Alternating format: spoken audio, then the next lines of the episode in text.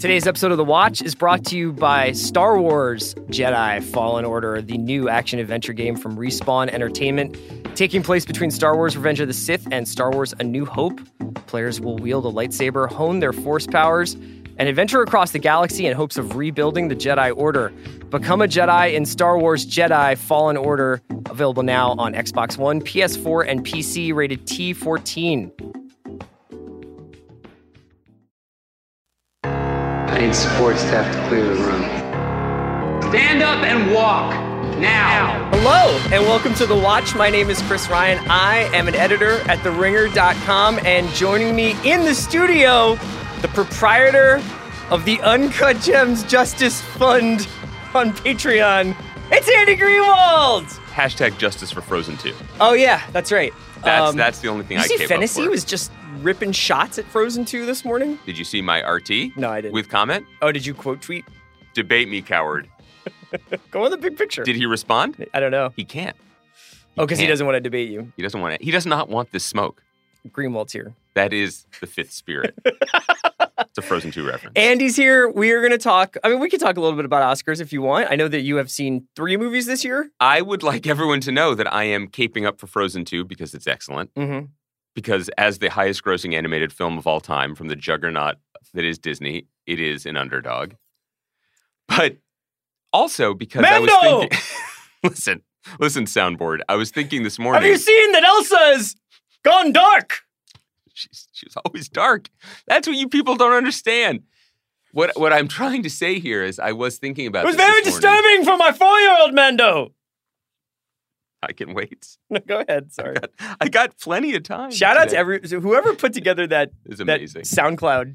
I'm so glad that I am now a part of SoundCloud Rap. Support that person's Patreon. There's a there's a SoundCloud uh, a file of, of all my Mando. All my grief. It's really amazing. Yelling. Go ahead. So you were saying. No, I was just saying that I was thinking about it, and this is obviously a extreme year. It was a very busy year for me. Frozen two is the best movie I saw in the theater this year. How many movies did you see in the theater this year? I was going to say, in your offense, it is one of the five movies, all of which I believe are Disney. So you and no, I... No, that's not true. There's you, one that you and I saw The Rise of Skywalker. Yeah. You saw Frozen two. Uh-huh. What were the other three? You uh, watched one... Booksmart on a plane?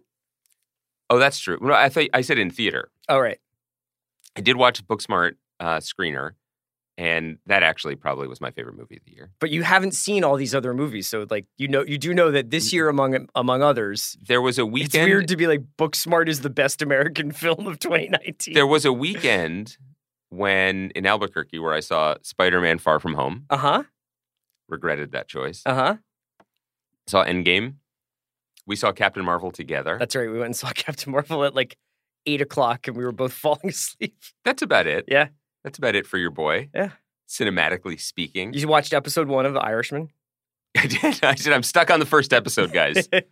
I set my I set my D V R. Okay, so Greenwald's here, obviously. We're going to talk a little bit about, I, I think we will probably hit Outsider. I, I think Concepcion's going to come on a little bit later. He's going to talk Outsider, and he's also going to talk. What's incredible here is I came in, and I was like, Kaya, guess what? I saw a T V show, and I'm ready to talk about it. And she said, I heard. And I was like, no, no, no.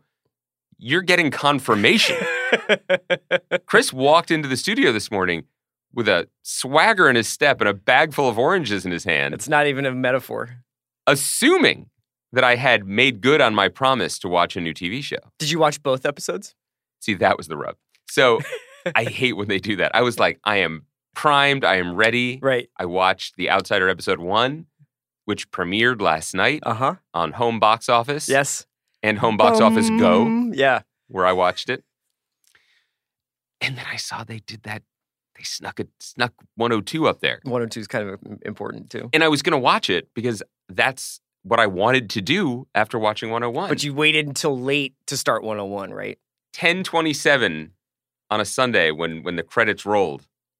And I was like, this is... And you had so much Patrick Mahomes tape to break down, too. You just yeah. had to get that all twenty-two. That's right. Here's the thing, is we could talk about The Outsider. I can talk about Outsider with Concepcion. Concepcion and I are also going to talk a little bit about this Patrick Radden Keefe I, I book. Can't believe the erasure. Say Nothing. I'm not erasing you, but... Here I am! one oh two is definitely a companion piece. Well, can we talk about one oh one? We can talk about it in broad strokes, yeah, sure. In broad strokes? We can talk about it in finely detailed Bob Ross brushstrokes. I was a cultural podcaster once. Hey, man, young. You always have a home here.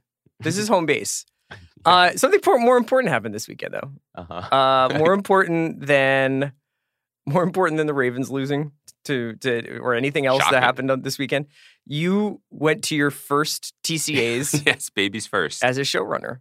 I did. And only my second overall. Yes. Um, much to the chagrin of Briarpatch executive producer Sam Esmail. Why? He thinks you should go to the T C As every year? No, I think to he face thinks... the music? that, that that may be part of part of it. We should unpack that psychology.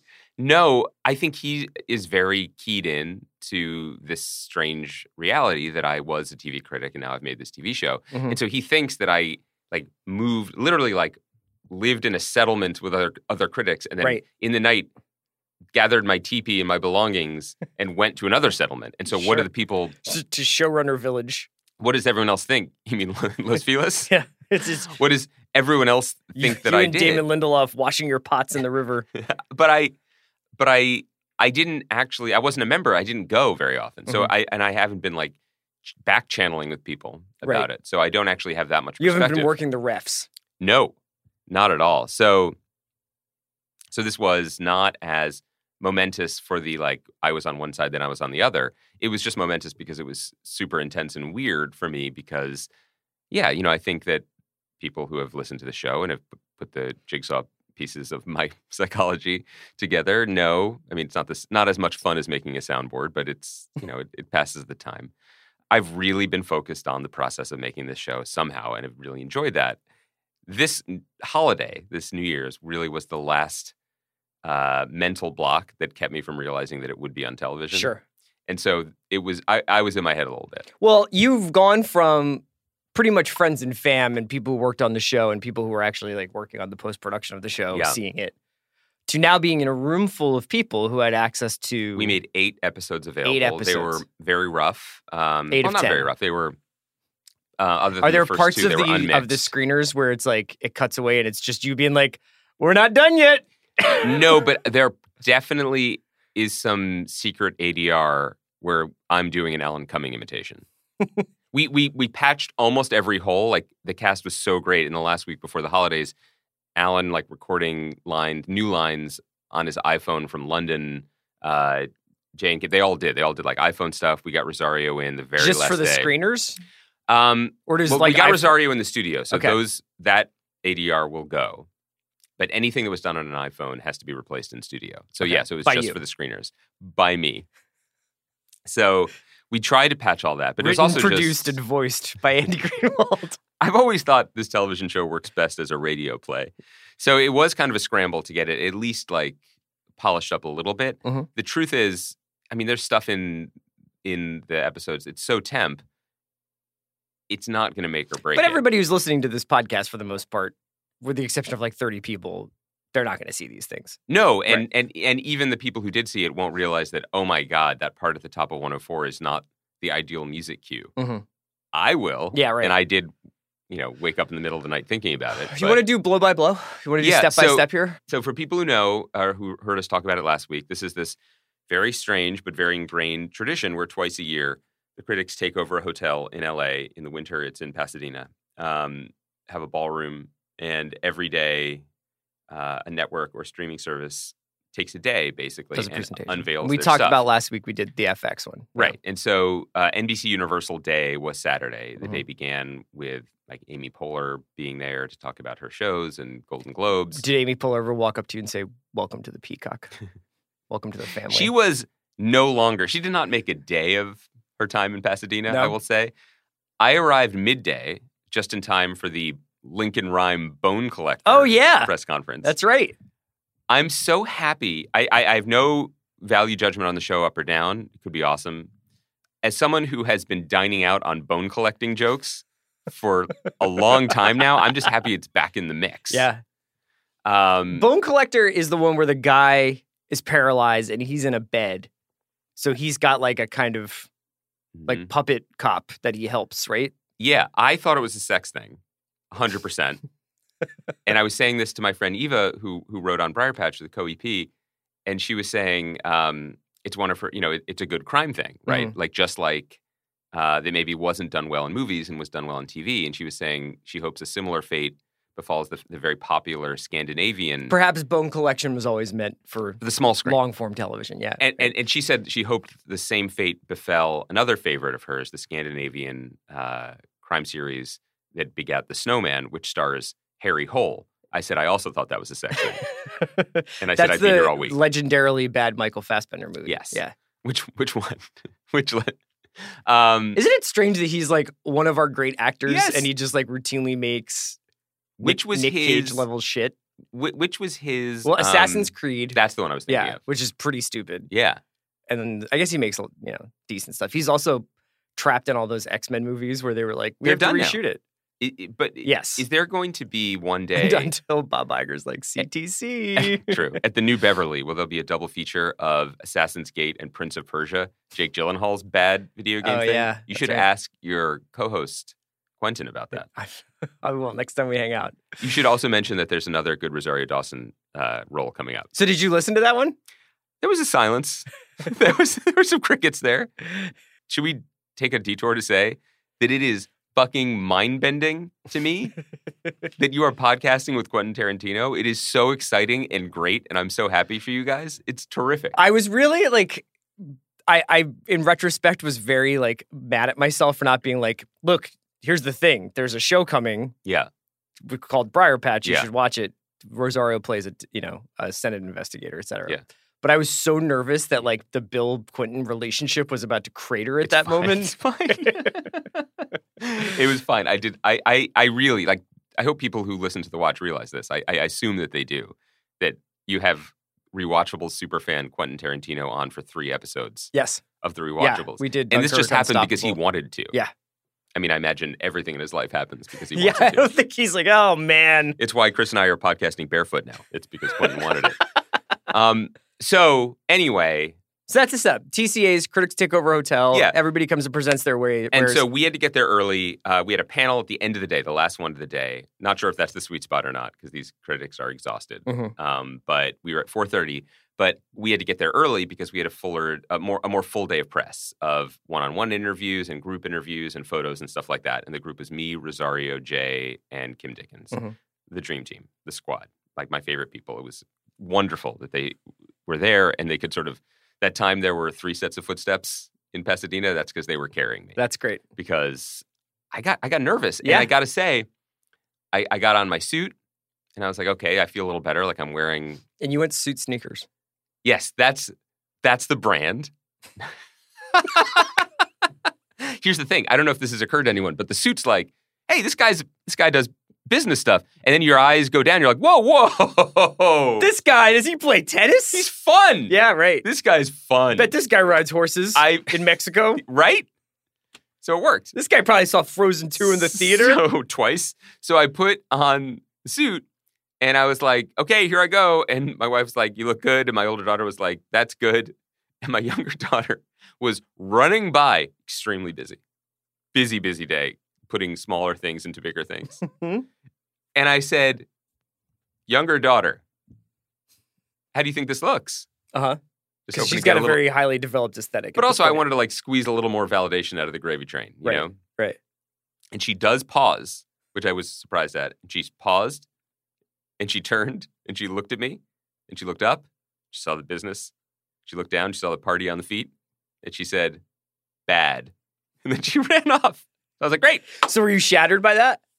Or were you able to keep it rolling? What like is that? It called when glass gets punched, but it doesn't break? It's spiders. Yes. You know? Okay. That's how I am so all the time. That was the first crack. So, oh, oh, oh, Chris.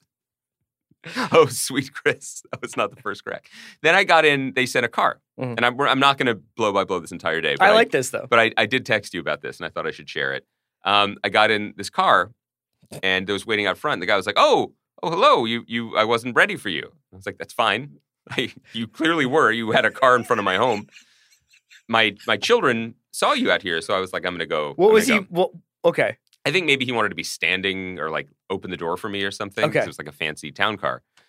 I was like, no worries. Play the soundtrack to The Natural as you exit your house. So he, he begins driving, and uh, he says, I said, you know, my, my children saw you. And he goes, oh, oh, yeah, yeah. My, um, yeah, you know, it's funny. My, um, my goddaughter uh, just texted me. I was like, oh, family. You know, this. I, I actually, I like chatting. With, Do you with really? People. Well, because I like chatting about, like, kids or family stuff that takes my mind off of anxiety or whatever about the destination. So he says, uh, I was like, oh, great, great. And he said, yeah, she was uh, she was in the emergency room last night. I was like, oh, oh, no. And you're like, this is great. This is going to get me all the way to Pasadena. I'm sorry to hear that. And he goes, yeah, you know, well, you know, she had a, she had a botched surgery a couple months ago. And uh, turns out she had some uh, leakage in her, um, in her anal. Anyway, right to the hotel. So you texted me this, yeah, and I blew by it. Yeah. In in in the new telling of it, I realized this might have been socially awkward. There was a moment midway through the anecdote when I think you realized the path that he was on, but like a good driver, he got to the destination. Sure. I mean, there, I, there really is only one job, right? And I hope everyone is well. I'm sorry to be mocking what is clearly a medical situation. Mm-hmm. But that put me in a weird place. But, but like, I, I guess I, I also blew past the fact the fact that he was offering any destination I wanted. Vegas. Oh yeah, straight to the hotel. Like, do you want to stop at a bar and get like a shot and a beer to first? Get a couple. I'm sure he's seen it all. I imagine that's what Jay Ferguson did. Okay, because he arrived, had his hair zhuzhed for thirty seconds, and went to the bar. The guy's a champion. Had a Bloody Mary. Okay, so arrival. You guys get there. It's the four of you, five yeah, of you, four, four of us, you. Yeah, and you have to do a lot of one-on-one interviews. Did you? Were the one-on-one interviews like pretty quick, five, ten minutes? Like, no, it was the four, it, we did two group on-camera interviews that were fun, and uh, then then we split. I off. Saw a lot of photos, like photos on your Instagram that yeah. looked like they were outtakes from the like Entertainment Weekly away luggage. Like sweet. Like sweet. Yeah. There were sweets. And then we had to do a red carpet. And then we split up and we did individual interviews. So then I did two great interviews um, that I was excited to do. And people were, people had listened to the podcast even. Did you do Marin? Uh, that day? No. But thank you. Okay. I, I can't even get on the big picture. Did you do Joe Rogan? I feel like I'm doing it right now. Um, and then it was time for our turn on the on the uh, bone collecting stage. Mm-hmm. And uh, could you still, ha- was there still like a whiff of bone collection there? Well, the beauty of it was that Lincoln Rhyme had collected all the bones that had been strewn about the stage. There were none left. So we were, we were briefly media trained, which was interesting, before going out there. And then we went out there. And it was actually, uh, there was a moment right before we went out and they were playing the soundtrack. Like I, I got to pick the songs that played in the room. And uh, they, and this is actually the most exciting thing. There's a, we have our own proprietary beer brand mm-hmm. on the show, Dungey Beer, mm-hmm. named, of course, for the great Ross Thomas protagonist, Chub Dungey, mm-hmm. of the Mordida Man. And uh, it, people drink it like water on the show. And they actually made beer. Oh, did they? Promotional. And they handed it out to everyone in the room, and they gave them to us to go was on stage. It Juice Wolfie or what? No. Do you know what it was? Like, I cannot believe the universe did this. Uh, like a Mexican lager? It was Yuengling. What? For whatever reason. As a bit? They did that no, for you? No, not as a bit. That was the beer that they got access to or whatever. So they basically went around to get like kegs of Yuengling and no, then it, sealed it, it was in bottles. bottles of the, the, the caps were still Yuengling caps. They changed, oh. swapped out the labels. I've now opened up N B C Universal to a blistering lawsuit from America's oldest family-run brewery. Uh, uh. So it was so exciting. And had I not been physically about to leave Earth due to nerves, I would have downed it. Jay did. Okay. Jay, Jay took care of it on stage. Um, and then we went out, and uh, and it was really nice. It was great. You guys went out afterwards? No, we went out uh, oh. on stage, and we did this. And then there was a cocktail party afterwards that was that was very nice. And um, saw a friend of the pod, Adam Pally. Nice. Who was there promoting his show. He's going to call in, hopefully, in the next few weeks. Okay. and I will I will save roasting him for the advice he gave me about the event, which he then immediately broke.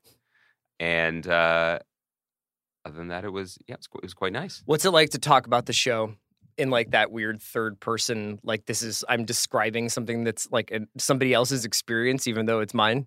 It's not that that was easy. Um, what was hard, actually, is every single detail of this show, from conception to execution to post to all the, you know, anecdotes that were both funny and maybe stressful. Every single moment of the last two years is bound up in the show, and I remember all of it. Mm-hmm. What's weird is then to have a question that's about one-fifth of a millisecond of one tiny iota of it. Of the experience. Yeah, and I want to answer that question and do right by it, but I also want to, like, share with people all of it, like, mm-hmm. we put it in context. And I and I realize now uh, the limitations of that. I mean, I can't do that. Right. But talking about it is, obviously, as people who are still listening to this podcast know, is fun. Yeah. Were there any, like, questions that you were not expecting that you were like, I don't know how to answer this? Um, there was one. Any, yeah, there, any like, gotcha questions? Any, like... No, people do you, were... Do you support Mayor Pete? People people were very supportive. Everyone got to laugh at a Kaya. Kaya. Kaya, do you support Mayor Pete? Kaya thinks there should be more billionaires in the Dem primary. That is the hottest take. Um, no, I mean, there was a question about the animals on the show. That oh, was yeah. Very specific. About, like, whether or not they were treated right? No. Oh, like that, that, man. I, I was ready for that. Were you really? Yeah. Um, but... It You're wasn't like, about that. When they leave my set, I it, can't, I can't. It was really account. more like, it was really more like a, why this animal and not this animal? Like a very specific okay. thing. And then there was another question that was so good that I actually want to spend some more time thinking about and maybe reach out to the person about. Because it was like, I, I, it was one of those questions that I was very honored to get. It was basically about tropes that we are playing with right. that may be kind of tired. And why did we choose Was that to... the dead girl question? Yes. Yeah, yeah. Yes. I saw, was, I saw that. There was a great question from someone about, you know, and there's a line, I think it's in the trailer, so I can talk about it, where Jake Spivey, Jay's character, says, there's always a dead girl. Don't mm-hmm. you watch T V or watch, you know, go to the movies. Um, here's the trick of how Frozen to survive two. It. Did you see that? Uh, she survives. She's not dead. the be- The brilliance of Frozen Two is there's no villain. Oh, yeah. I think it's too galaxy brain for you guys with your gems. Yeah.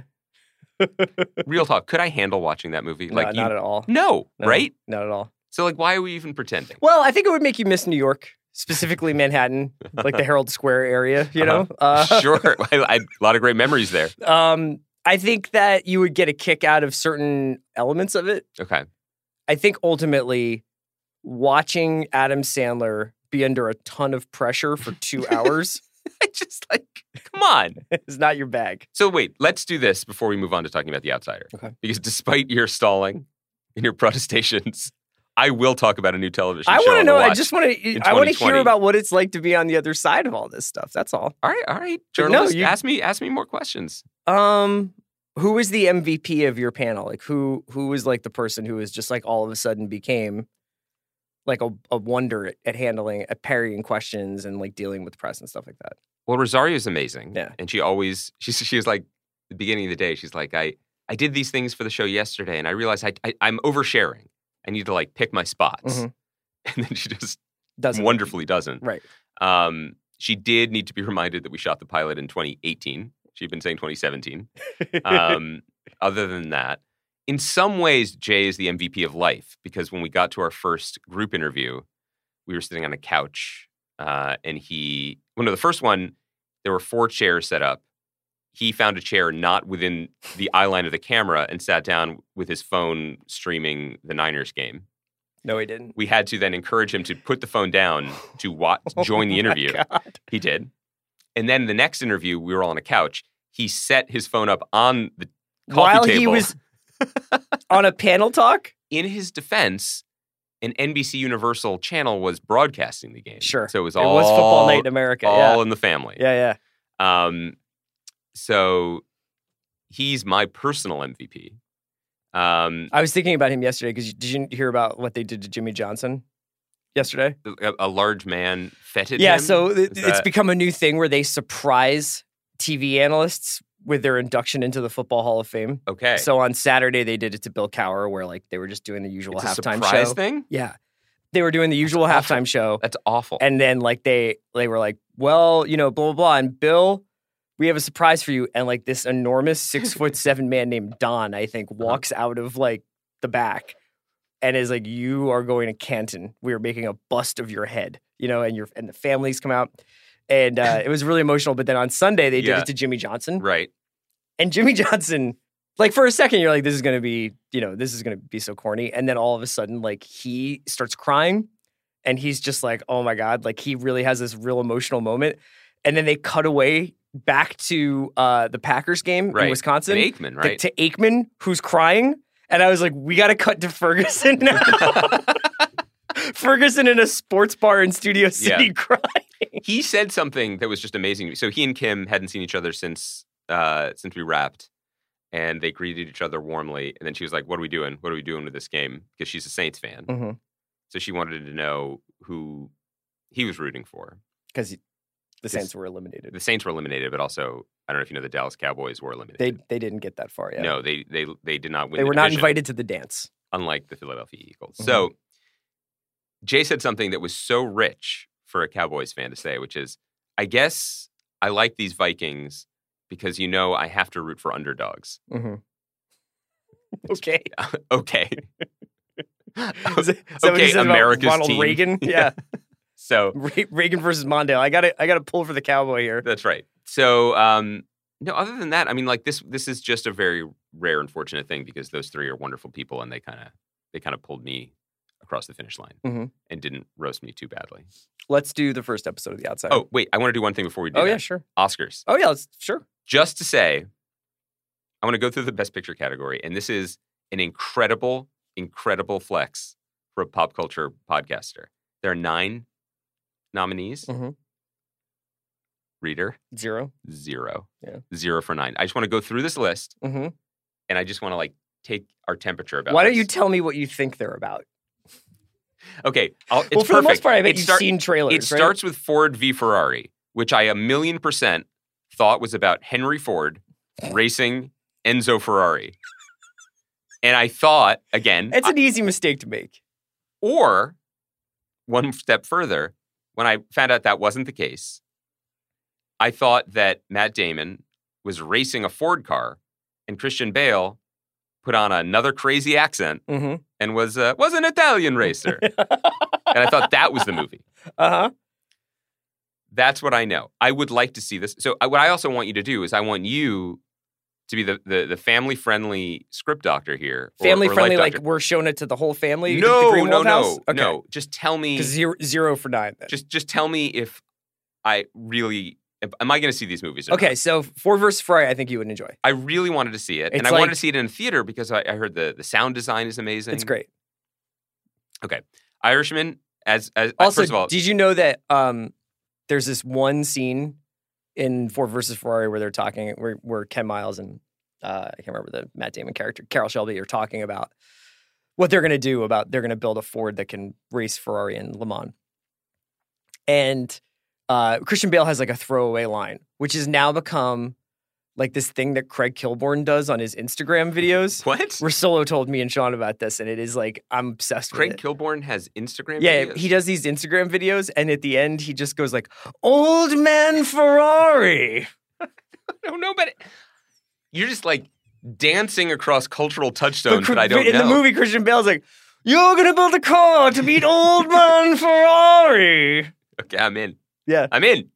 You I won't even notice the scene. It's it's so unlike the way Kilborn does it. Th- this, But Rus- when Rosillo told us about this, this has been like the cultural moment of my year. nineteen seventeen might actually have this uh, position locked up. But prior to that, I think Ford v. Ferrari would appear to be the movie that would be the most dickish to watch on an airplane screen.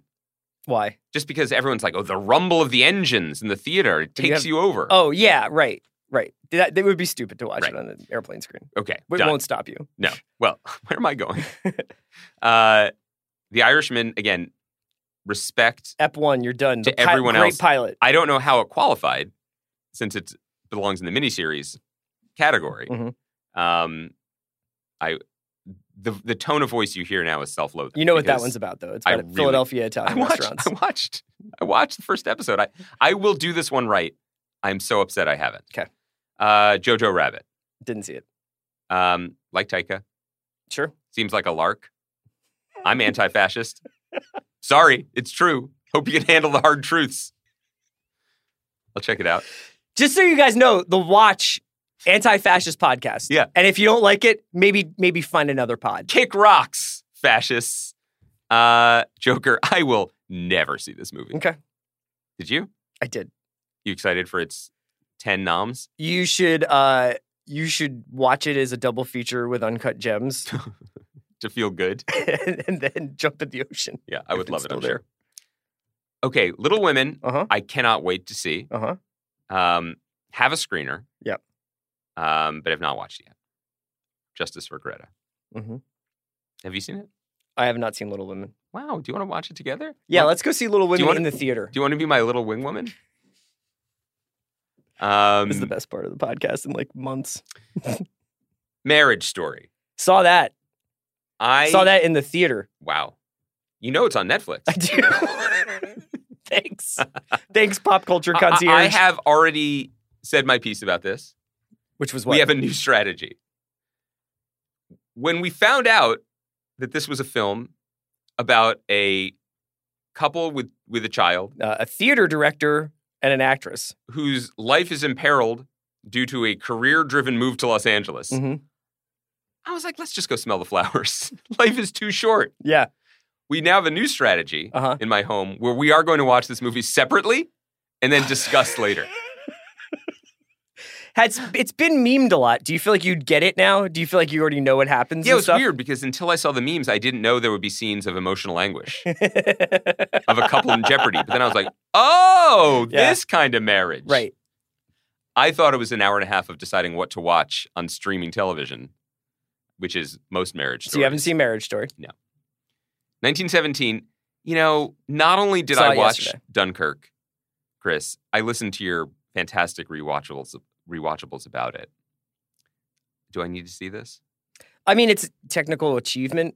I, I don't think I'm as high on it as uh, a couple of other people or right. a lot of other people as a story, but I thought it was quite quite amazing to watch.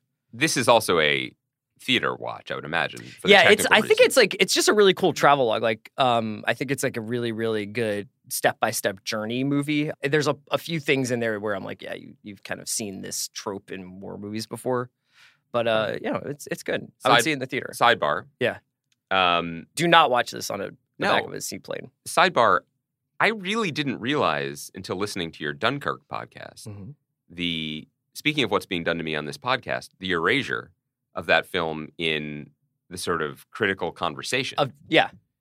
I love that movie. Yeah, Dunkirk? I love that movie. Sure. I share um, Sean's skepticism, I think, about the Christopher Nolan project. Yes.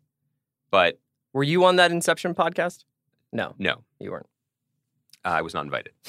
I was on... Uh, I, I you the did best, Zodiac. I did Zodiac. Yeah. That's the only rewatchable. No, you did The Fugitive, too. Oh, that's right. What I should be on otherwise mm-hmm. is a podcast called The Watchables, where you tell me if something is watchable. I think that's what this is now. It is. Um, Dunkirk is great. I loved the way you guys talked about it. Thank you. Once Upon a Time in Hollywood. Mm-hmm. Have not seen it. Quick update. My wife watched it on the airplane flight. Okay.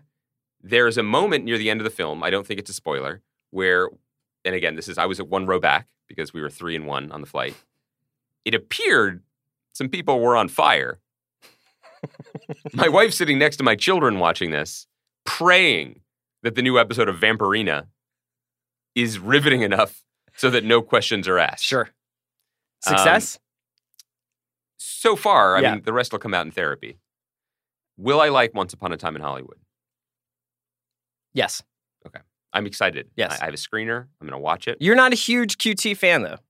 I am a huge fan. I am a fan, but I have not been a fan of his most recent movies mm-hmm. and this sort of project that he is on of, like, let's right historical wrongs through the magic of cinema. Don't like that. No. I like historical wrongs to stay wrong. Hey, sorry. Sorry. I'm just against fascism. Unless they ended fascism. Okay. So, um... Parasite, you're going to see wait, and be like, this is the best movie I ever saw. I know. Yeah. I have a screener. I cannot wait. Do people, fan poll, do people want me to weigh in on these movies in Q one or Q two twenty twenty. I think if you could chime in before the Oscars, that would probably be best for our content plan. How about that? Kaya, note the tone. That is a new tone on the watch. I, I really enjoyed it. Are you uh, going to go through every Oscar nomination? Costume design. No, I'm done. I'm done. We can talk about T V. I just also, my only other sidebar, cultural sidebar for Once Upon a Time in Hollywood is what a moment for Brad Pitt, who's probably going to win the Oscar. Yeah, your favorite movie of two thousand nineteen was the Brad Pitt, Marc Maron episode. Yes. And Brad Pitt talking about the show Maron. Enter twenty twenty with the same energy Brad Pitt has meeting Marc Maron and talking about the television show Maron. I cannot believe what it's like to be a golden god like Brad Pitt and to love something so purely. He watched all of Maron yes. three times. And just purely loves it. Like, I don't know whether it's therapy, whether he's from, it's being from the Ozarks and surviving. Looking like that, I don't know. But I don't think I've ever loved anything as purely as he loves the television show Marin. It was amazing. How, in, in terms, if number ten is the way Brad Pitt feels about Marin, yeah, and number one mm. is how you'd feel watching Uncut Gems, how did you feel about The Outsider? Seven or eight. Yeah. So, I'm, I'm sorry, this is this podcast has been my Uncut Gem. So, The, the Outsider obviously premiered last night. Two episodes went up last night. I've, fe- I've seen a, a few. Uh, How many are there? There are ten. Okay. Um, ten? Yes. It is wow. largely written by Richard Price, who is one of my favorite writers, one of Andy's favorite writers. Mm-hmm. Richard Price, who wrote On the Wire, who wrote The Night Of, mm-hmm. along with Steve Zalian, and then also, um, you know, is an accomplished novelist who wrote Clockers and Freedomland and Samaritan and Lush Life, which is my favorite. And he adapted this Stephen King novel, a recent Stephen King novel that was regarded as probably his best work in a long time. And this is a ten-episode, I believe, limited series. Mm-hmm. Uh, starring Ben Mendelsohn and Jason Bateman. First two episodes were directed by Bateman. And it is about a murder in a small town in Georgia where it seems open and shut that it was committed by the character played by Jason Bateman, except it is not shut. Mm-hmm. And so uh, there is a sort of supernatural element to it, a kind of deep, unseen evil, Stephen King style in the in the show. So why don't you give me your broad strokes of what you thought of the, of the first episode? What was, it was a really interesting experience. I knew very little about it. And the first fifteen or twenty minutes, I was I, not aware of it, but I was, I realized later I was fighting it mm. because it definitely was doing some things that I am on the record as not loving. You know, it is very, Promoting very, fascism. It is very fascist. All the trains, there's a lot of train talk, and the trains run on time in this, this dystopian vision of Georgia. But at what cost? No, it, you know, it's very dark. And I'm not saying a show about a child murder should be otherwise. Mm-hmm. But it is very dark and very grim and a lot of... Yeah, I said, I've said, like, I, it's hard to recommend. Yeah. Well, both the subject matter and also the way that it's handled is very much... It's very punishing. Yeah. And it's a lot of uh, men with furrowed brows reacting to tough news and, yeah. and all that. And so I felt myself trying to uh, detach. But... One thing got me through the first half, and then another thing got me through the rest of it and made me really excited to watch more. Like, okay. I will watch the second episode tonight. Um, the first thing is the craftsmanship and skill is top, top notch. That really matters. Like, Jason Bateman has turned into, I mean, he's a very good actor. Mm. I think everybody knows that and now recognizes he's a very good and rare actor that can do comedy as well as drama. He's turned himself into a really phenomenal director yeah. and and T V director. And I say that with real praise in my voice because the skill set for movies and T V are so different. And his coverage of every scene, the insert shots that he chose to get to build a story by showing us glimpses of someone's life like they do in the bedroom of uh, Ben Mendelsohn's deceased son. Mm-hmm. It's really expert. And the whole picture flowed together so well, from performance to lighting to the way it was shot, the cinematography, that it's one of those things, and I'm living in post still, and so what I'm really looking for is where are the seams. Sure. And there a million percent were. You know, I bet if we had Jason Bateman on the podcast, he'd say, well, we we didn't get that, and shooting the reaction shot to what happens to the victim's mother in the wide was a stroke of dumb luck, maybe. I sure. had the camera running, but I intended to do it this way. Who knows? but there was no clearly like, this didn't seem like A D R. It didn't seem like the time jumping in the beginning was something they figured out later. You know what I mean? It was just so skillful that it was really engaging to watch on a technical level, which is, I'm sure, how I will watch nineteen seventeen on a cross-country flight in row thirty-four. Yes. The second thing is, man, this is a good yarn. Mm-hmm. And I got really excited by the end of it, not because I really wanted to know what was going on, because this fundamental, like, it's not who done it because they know who done it, but how right. is this possible? That's right. just a great one. It got me really excited about the possibilities of masters of certain genres, like Richard Price, who is, as you said, a master of crime fiction and a screenwriter of crime fiction of great, great, great ability, doing something outside of his genre. So mm-hmm. treating a Stephen King supernatural, what looks like it will be a horror story to some degree, with the kind of calm, measured, procedural rigidity, and I don't mean that in a negative way, of a police drama. And just good cop dialogue. Yeah. You know, really good, fine. Like, that's one of the one of his great skills is just, like, sharpening what is a pretty pedestrian exchange between two two police officers. He's able to find a kind of poetry in the in that dialogue. Yeah, the idea of uh, hard-boiled crime fiction meeting some kind of supernatural story about evil, they are essentially the same thing, right? Mm-hmm. You know, that it is this sort of pursuit to understand why and how something like this could happen. And, you know, people people look up to the sky and say, like, they ask God why that happened, but what if you had to deal with that on the ground? What if you had to deal with that in your everyday life? So it's it's really, really, really atmospheric. And it's really, like you said about Bateman, like, I thought that they did an amazing job right out of the bat, uh, of the gate, establishing the world and kind of shaping the town it's set in, mm-hmm. and and kind of giving it a, like a weird overcast autumnal feel, but it's still like down south. And it wasn't substituting Georgia for something else. It was like this interesting... No, no one there has a southern accent. No, nobody interesting does. Interesting choice. Ben Mendelsohn fighting the, uh-huh. good, the good fight. Yeah, and Mendelsohn's character is actually like a kind of... He's sort of like, obviously a very talented detective, but doesn't seem like a cop at all, but also doesn't seem like Monk. You know what I mean? Mm-hmm. Like, he's just an interesting guy. There, there are always these small moments that can kind of hook you onto something or push you off of the boat entirely. And for me, the moment was when... Uh, later in the first episode, when Mendelsohn has gone to the gift shop and secured the art book secured that has the, the fingerprints. Yeah. And he runs into Jeremy Bobb. And by the way, this show has Bill Camp and Jeremy Bobb, who are that guy all-stars when it comes to shows like this on T V. Love them both. So excited to see them working and squaring off against each other. So Jeremy Bobb, who plays, you may remember from The Nick, plays the um, investigator who's hired by Bill Camp's attorney. Mm-hmm. And he enters the hotel just as Ben Mendelsohn's character is leaving with the bag. Yeah. And he says, you know, they know, and, and immediately the intimacy is established just by they know each other's names. Sure. And he says, uh, what's his name, Ralph or something? Ralphie. Yeah. There, there wouldn't be a photo book in that bag, is there? And that one line and their, the way that it's delivered yes. is classic Richard Price. It also it, communicates so much experience between the two guys. And history. Yeah. And the idea of the... I don't want to call it a game, but the the game board that exists in uh, police work and law and trial work that is laid over the horrific emotional circumstances of everything, which is what The Night Of kind of was about.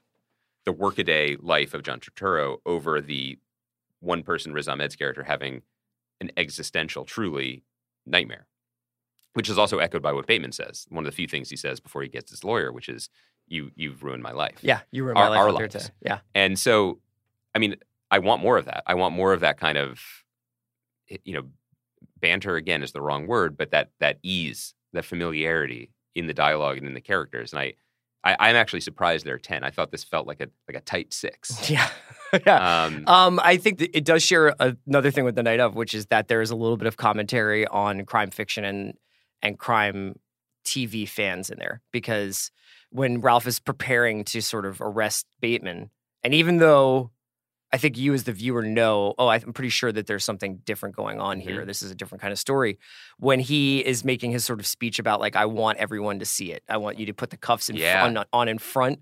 And if he, you know, I want you to say it out loud so that everybody in the stands can hear what you're arresting him for. And what he's done. It, it kind of like plays that with that idea of like, what's our bloodlust as mm-hmm. a society, and what do we want to see, and when it comes to justice. So yeah, I I can't wait to keep watching it. We'll we'll keep talking about it on the it, show. It made me want to consider other cross genre mashups, mm-hmm. like Scott Derrickson, who did the Doctor Strange movie and had done horror movies, and has now left Doctor yes. Strange Two, which is I'm sure something we'll talk about when we do our next Iger counter or whatever. So a guy who does horror doing a detective story. Yeah, you know, like. I, I love that. I mean, obviously, my brilliant idea was just reversing the two categories we already had. Yeah. Which is a state of, I think that that, that as much as my the way my voice has sounded during this podcast speaks to the state of the head cold I'm experiencing. But I do think um, I do think that's exciting, particularly within T V. And that might be something, this is just a, the tiniest opening to, to for a, con- a larger conversation we should have. But, okay, so a, a dark ten-episode crime procedural. What's the secret sauce? Right. What's the extra thing on it? Well, let's talk about it next week when you've seen the second and third one. Okay, so I'm I'm watching two two episodes. uh, also, before we before we wrap up, yeah. It's going to be a busy week for your boy watching stuff because, Chris, I haven't even said these words on mic, but the Pope, the new Pope is the back Pope tonight. Is back. Yeah, I mean, words cannot express how much I love the young Pope, and this is this is Sorrentino. So maybe on Thursday we could do the Pope. We should. Okay. I'm very excited about that. All right. And then and then Avenue five, the new Armando That comes on, on Sunday, yeah. Show premieres next week. With Hugh Laurie. And uh, Curb Your Enthusiasm is back. So, mm-hmm. okay. Lots of stuff. Okay, Greenwald, thank you for coming in. this is this is my podcast. Look, I come here. I just don't, I feel like you were wavering a little bit on the fascism part today. So I have to it's consider true. some things. It's true. I, I will prove my Antifa bona fides just to get back to you. But But the truth is, um, I have a double booking because Rogan wants me. All right. Concepcion's coming up next. Talk to you guys soon. Bye. Today's episode of The Watch is brought to you by The Real Real. Own iconic luxury items at unreal value with The Real Real, the leading reseller of authenticated luxury consignment from top designers like Louis Vuitton, Gucci, Rolex, Cartier, and hundreds more at up to ninety percent off retail. Shop and consign women's and men's luxury fashion and streetwear, as well as fine jewelry, watches, art, and home.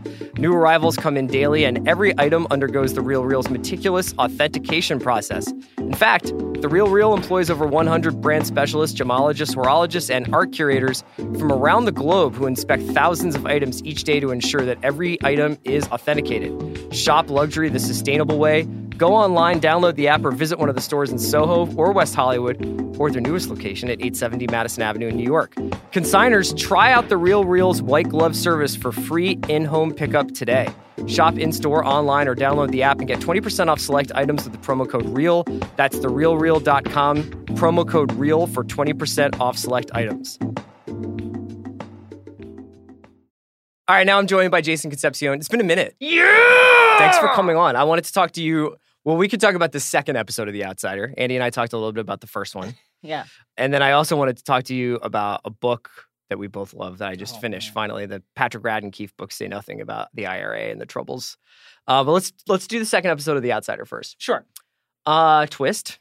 uh, yeah, was not uh, ready for that. Was not prepared for that. I was kind of like, it's going to be weird that Jason Bateman's just doing two prestige shows. Yeah. And I kn- know uh, Ozark's coming back relatively soon, I think. And they already just put the t- teaser out. And he does so much on Ozark. But they shot in Georgia, so I was like, maybe he right. did double duty. I don't know. And then we found out, oh, okay. I, I really fascinating twist. Gut punch. And I can't wait to see how they rebalance the show. Yes. Considering the way the first episode is just uh, obviously and necessarily so heavily based on his performances. And it seemed like that would naturally carry over as we try to f- figure out what exactly is going on here. Right. But, yeah, wow. I, I, I can't wait to say to see who kind of steps up and fills these voids. Did you have any expectations going into this? Like, did you had you read the book? Had you read anything about read. it? Had not read the book at all. Was kind of uh, versed in what the general gist is, but once I saw that this was coming out, I uh, kind of very studiously attempted to stay away from any kind yeah, of information right. about right. it. Which is, like, I think the best way to do it. I mean, kudos to H B O for putting both of these episodes up last night. Yeah. I do think that probably asking people to watch about two hours and ten minutes of T V on a Sunday night after a football weekend is probably a bit of a reach, but it would have been interesting to see what would have happened if they had put this up next Sunday and then, like, all of a sudden people are like, so Bateman's not on the show? Right. Like, what's going on? yeah. Right. Um, so let's talk a little bit about, like, you were talking right before we were, Andy and I were talking about this too, this idea of this collision of genres between yeah. that Stephen King kind of horror, which is always this thing that's just out of touching distance, just out of sight, which is like, what is this evil that's, like, lurking right. in the sewers or right. lurking in the car or lurking in this dog? It's evil that's, like, found within. And then this traditional Richard Price, cops and robbers, crime fiction. Uh, yeah, I found uh, it, it was interesting because, like, the presentation, aesthetically, this is like a horror film with these, like, slow establishing shots and, like, slow pull-ins to characters sitting in rooms and you're, you're, uh, th- where they feel small against, like, the forces arrayed against them. And then the first episode particularly, it felt like a stew that hadn't quite congealed yet, you know, so yeah. like, you've got the horror element. It's very distinct. And then you've got the Richard Pricean uh, investigators talking to each other, you know, cops, cop banter kind of feel that's also very distinct. And they hadn't yet uh, gotten together. Episode two, it, it felt more of I understood where the tone was going. But it, it was the collision of those things is – Uh, really interesting and not anything that I've really experienced before. I, I remember thinking, like, gosh, what chance does any of us have in in this world if not only do you have to have a really good lawyer who believes in you, yeah, but that's the only way to defend against uh, demons or some kind of shape-shifting, like, uh, elemental creature who is, like, uh, really dedicated to framing you for a crime. Yeah. Uh, but it really opens up towards the end of the of the first episode and the second, and it's a really fascinating direction. I there's also the feel of, like, you know, like, Cynthia Erivo's character has not been introduced yet, and yeah. it really feels like that's going to really propel the show, you know, towards its kind of turn. So it feels like a waiting period until, like, that happens. Yeah, I think I, I've watched it a little bit ahead, and I would say that there, there's a couple of shows within this show in terms of, and I, I think it's actually fascinating. But you'll, I think you'll find that different characters kind of take over the role of the lead character in different episodes mm. of the show going forward. What do you? What is it if, when somebody's just like, "Why would I like Richard Price?" Like, what do you tell them? Oh man, uh, it's a complete immersion in a particular point of view and a particular world that is comes complete with its uh, own natural language that feels so lived in and real. And even though the kind of lingo that that Price's characters use isn't necessarily the kind that you, you might uh, encounter in real life, mm-hmm. it feels real and natural and vibrant in a way that that is um, makes you think about certain things that have happened in your own life that that mirror events in in in his books. Yeah, I, I just think he's he's. one of the foremost dialogue writers that we have. I was, uh, I'm doing a episode of The Big Picture later where we're talking about nineteen seventeen, me and Sean and Amanda, and I was, so I was watching a lot of, like, Deakins interviews this weekend, Roger Deakins interviews, and he had this quote where he talks about, um, there's a difference between pretty cinematography and good cinematography. Mm. Like, pretty cinematography isn't always good, um, and good cinematography isn't always pretty. And it, I feel that way about Richard Price's dialogue. It's like, good dialogue isn't always realistic dialogue. Yeah, yes. You know, and the way people talk, I think we always sort of, you know, when people praise dialogue, they're like, oh, it's like the way people really talk. Well, no, right. nobody really talks like a Sorkin character. Right, nobody right. really talks like a Amy Sherman-Palladino character. Right. Um, nobody really talks like a Richard Price character. It's nobody an does. Artful rendering of a kind of language that's spoken between professionals in the same industry. You know what I mean? And yeah. it's like these guys who are like, These these men and women, and, and if you read The Whites, which was his sort of attempt to do, like, a hard-boiled, like, mass paperback a couple of years ago that wound up being just another great literary yeah. crime fiction uh, novel. One of the weirdest uh, turns is, like, Richard Price being like, I'm going to release this under a different name. Right. Because and it's I, a genre And novel. He was like, I'm going to crank one out every, like, ten months. Right. Yeah, right. And then none of that really happening. Yeah. And him just being, a, actually, this is just a Richard Price it's, book. It just yeah, becomes, like, like yeah, it's like a Moby Dick of crime fiction. yeah. Um, His so I, I I am obviously, like, already in the bag for Price. Yes, me too. We've talked, I think, like, on and off here and there about Stephen King, But Stephen King is somebody who I think I'm incredibly aware of and weirdly have ingested a lot of his stuff. Yeah. But kind of have like a ten percent part of me that's like, this is sort of bullshit.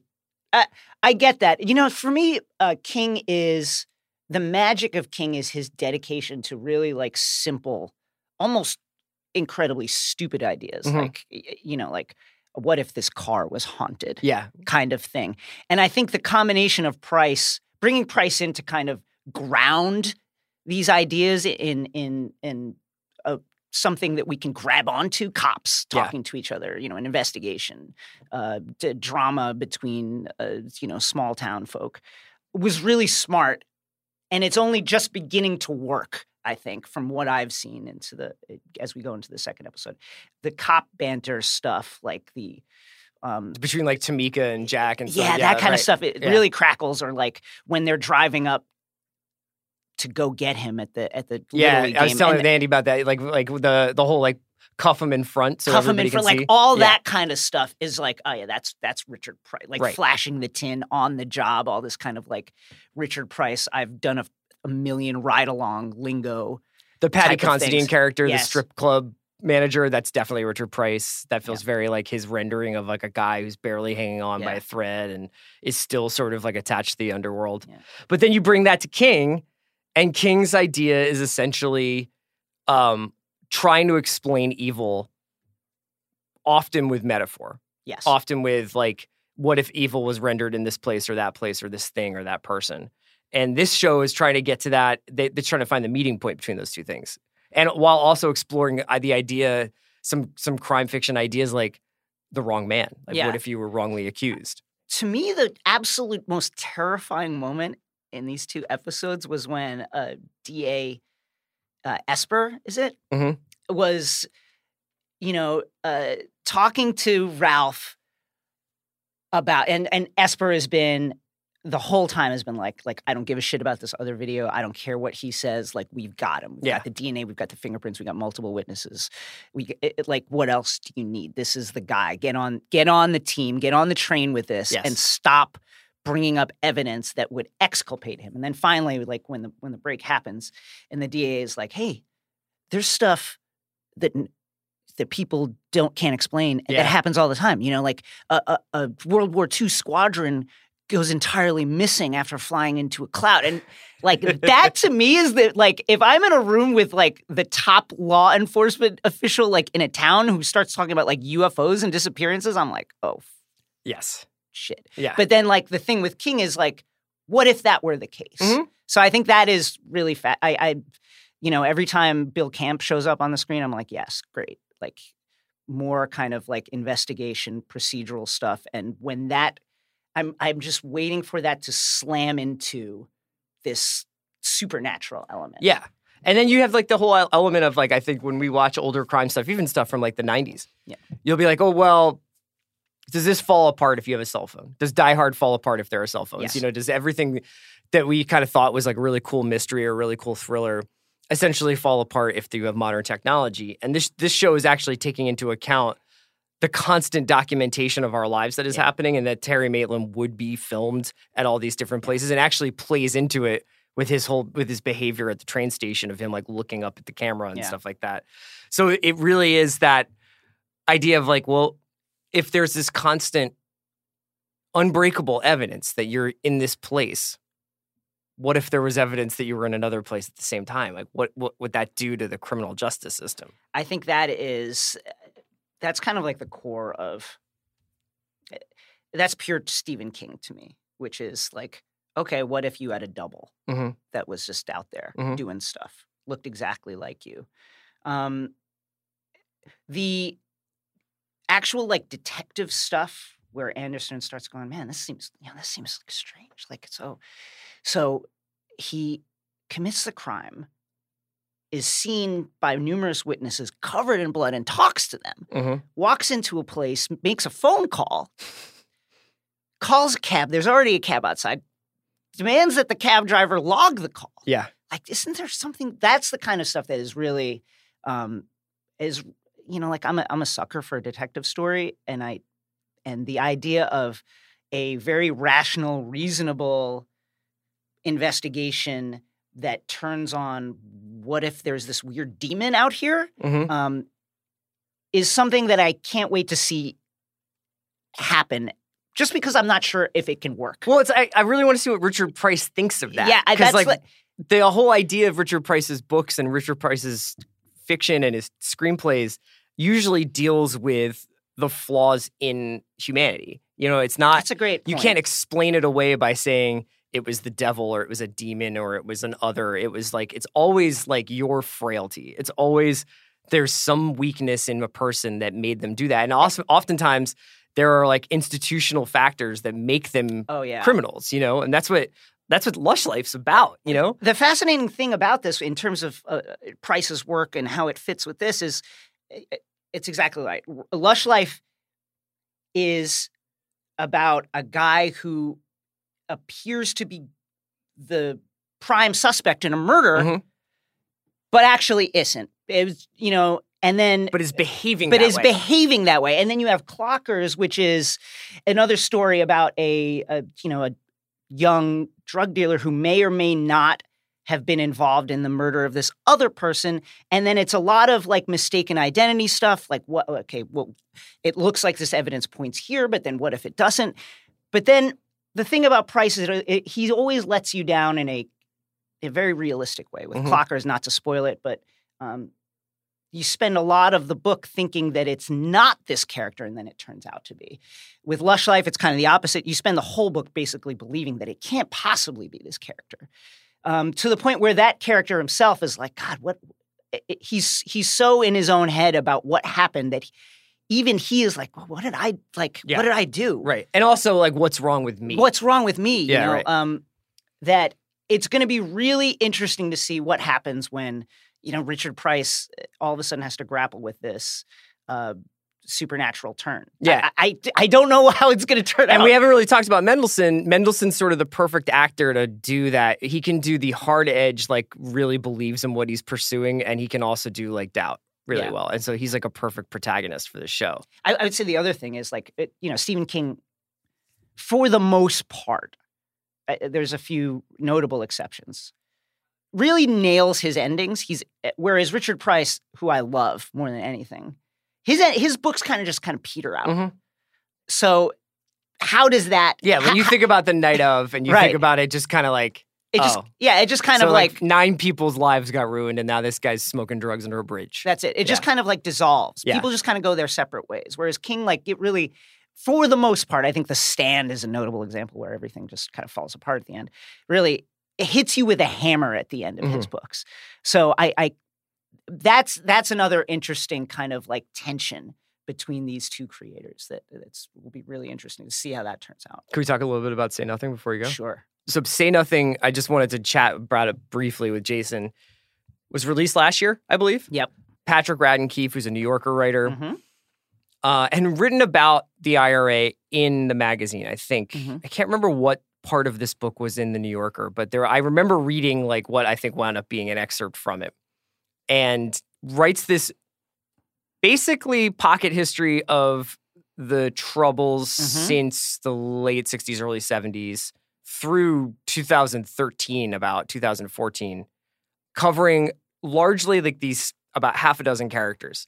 The book itself is more or less concerned with the disappearance of a woman named Jima Conville. Yep. Who is a mother of ten, who one night was abducted from her apartment in like a projects in, in Belfast. Right. She was either a snitch for uh, the unionist forces yeah. against the I R A, or it was a, a tragic case of misunderstanding. Miscommunication. Miscommunication. And it's the theme throughout the book is yes. the amount of, since so many kinds of communication at that time period in that area were like about plausible deniability yeah. and about, well, there's another section within the section who only knows what this person is doing. Right. It's essentially, they talk a lot about how, Radden Keefe writes a lot about how over the years, the I R A went from being an army to more of a cell structure mm. so that there were three or four people working on one thing, but they didn't know who else was working on anything else in the I R A. And then a lot of it, so it's about this, uh, the disappearance of Jima Conville and the suspected murder of Jima Conville, her family, And then it's also about Jerry Adams, who a lot of people know as the head of Sinn Féin and, yeah. and for a long time was the sort of face of the Troubles, I think, for a lot of people in America. And these two sisters named Dolores and Marion Price, mm-hmm. who were involved in the I R A, R R A in the seventies and in different ways moved in and out of Republican politics and Republican the Republican cause throughout the next few decades. And there's a lot of other characters. There's a whole thing about, you know, for anybody who wants to read it, I don't want to spoil it because it does have some twists. But it's it's a fucking remarkable book. It's it it, it puts its hooks in you immediately. Yeah. Within a page and a half. Um, and then the fact that, you know, I was I'm broadly aware of the mm-hmm. troubles and and and the issues uh, surrounding Northern Ireland within it and its political relationship to the U K. Uh, but it, I, this throws you into the deep end of these issues in a way that just like hits home and and it is extremely visceral and powerful. Like, yeah, it, it, you just can't imagine it. It almost boggles the mind that this state of affairs. Essentially like open combat between two uh, shadow armies was a thing that was happening like in the civilized world, not like at somewhere far away, but yeah. literally in Ireland. Yeah. Like in the U K. Stone's throw from London. And the and that that conflict washed up in London and washed yeah. up, you know, in some ways they talk about fundraising going on in Boston and in New York's and in American cities that went on for the Republican Army and it's just such a fascinating. It, it, it's it's actually really relentless. Like the book yeah. itself moves really fast, and it'll kind of do these digressions to kind of explain a little bit, but you realize it's all building towards something, and a lot of it is about how do we essentially deal with memory when yeah. so much of of a conflict is based on secrecy. Because this was a conflict that was both on the um, Unionist and on the Republican side being fought with so much skullduggery, yeah. with so much spycraft, with so much um, basically like off-the-books killings yeah. on both sides. And it's essentially about the disappeared of this country and people basically eventually stepping up to be held accountable for it. And this project that Boston College undergoes to to account for it. Which which turns into almost like a debacle in, in a certain sense. So uh, as you mentioned, Boston College uh, – put together this project where they were collecting oral histories from the people directly involved in this um, and, and, and locking them away in a vault, mm-hmm. so to speak. Unfortunately, once it, it came to light that there was this vault with this material. People started getting interested in what was yeah, being said People there. started getting interested in, in what was said in there. The legal protections involved in in shielding the people who took part in the project and the people who who assembled the project were kind of like not really that thought out.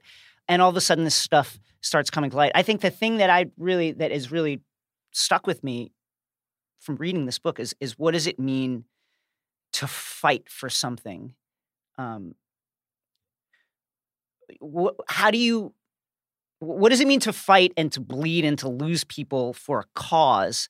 How do you translate that into peace yeah. when the actual goals of what you're fighting for, ejecting a much much stronger power from this very small area is basically impossible without a political settlement. And when you ask people to give everything for yeah. something, what do you do when you're not giving everything back? Yeah. What do you do when the goals of your fight, which was essentially a unified Ireland and the ejection of the British forces from Ireland, what do you do when that's not exactly the end point? Yeah, yeah. You have peace. You largely have peace. You know what I mean? You have a power-sharing agreement, but you don't have exactly what people thought they were fighting for. So Adams and a is, lot of people who are just like, this is not what yeah, the this fuck is not I what I died for. for. This is not what what, yeah, what we starved ourselves for. This killed is, people for. Killed people for. Killed people that maybe we shouldn't have. Adams is a, a magnetic figure throughout this, even because of his – it's impossible to pin him down. Mm-hmm. It's quite obvious that he was directly involved in many of the things that went on, that he was uh, the shot call- caller, so to speak, for the I R A. And yet so much of the political piece that has followed the Good Friday Agreement and that led up to it is based on him personally putting forth this premise that he was never involved in the I R A mm-hmm. and had nothing to do with it, which flies in the face of like testimony by multiple people like were involved, actual evidence at the time, et cetera. I mean, some documentary evidence of him right, yeah. basically talking about it, right? Like other interviews where he's just like, I, I, I work with, you know, I don't know if he's ever been explicitly like, I'm in the I R A, but like yeah. there's this speech that he gives in the book where he's talking about about the kind of relative peace that they're experiencing, and somebody says, bring back the I R A. And he's they like, never left. They never left, you know? And it, it's like, yeah, I mean, it, it it is, sometimes in two thousand twenty, it's pretty easy to be like, no one's ever been as fucked as we are right, right. now. And you will look at what the behavior of some of our leaders. And yeah. then when you read some of this stuff, you're like, oh yeah, this is actually a play. There's a playbook for this. There, there, there is, it's a fascinating question. If you could bring peace to your The, the struggle that your uh, your colleagues, your brothers and sisters in arms are fighting and bleeding for. But in order to do it, you have to basically trick them into it. Mm-hmm. And then you yourself have to lie about your involvement. And you have to lie about your involvement for the rest of your life. Is that worth peace? Yeah. And that's what this, that's part, one of the questions that arises from this book. And it's, I, I don't know that I know the answer. Like if I'm Jerry Adams and I'm thinking, and I'm looking at the toll of deaths, and not just from the soldiers, shadow soldiers and actual soldiers in uniform uh, that are involved in this, but like, you know, normal people, uh, people walking down the street who get caught in a bomb, yeah. you know, people upstairs from a, from a bar that get, get bombed. When I look at the costs and I think I, we can stop this through a political settlement, but I have to basically trick everyone. And then my, me, myself have to live a lie. Is it that worth it? And right. I don't know the answer to that. Right. I don't think the book has the answer. Yeah. But it's a, it's it's such a fascinating book about language. It's such a fascinating book about um, it, designations. Like if yeah. you if you just say like you and I, here we are, you, me, and Kaya, and it's like, well, if we commit a crime, then we're just criminals. Right.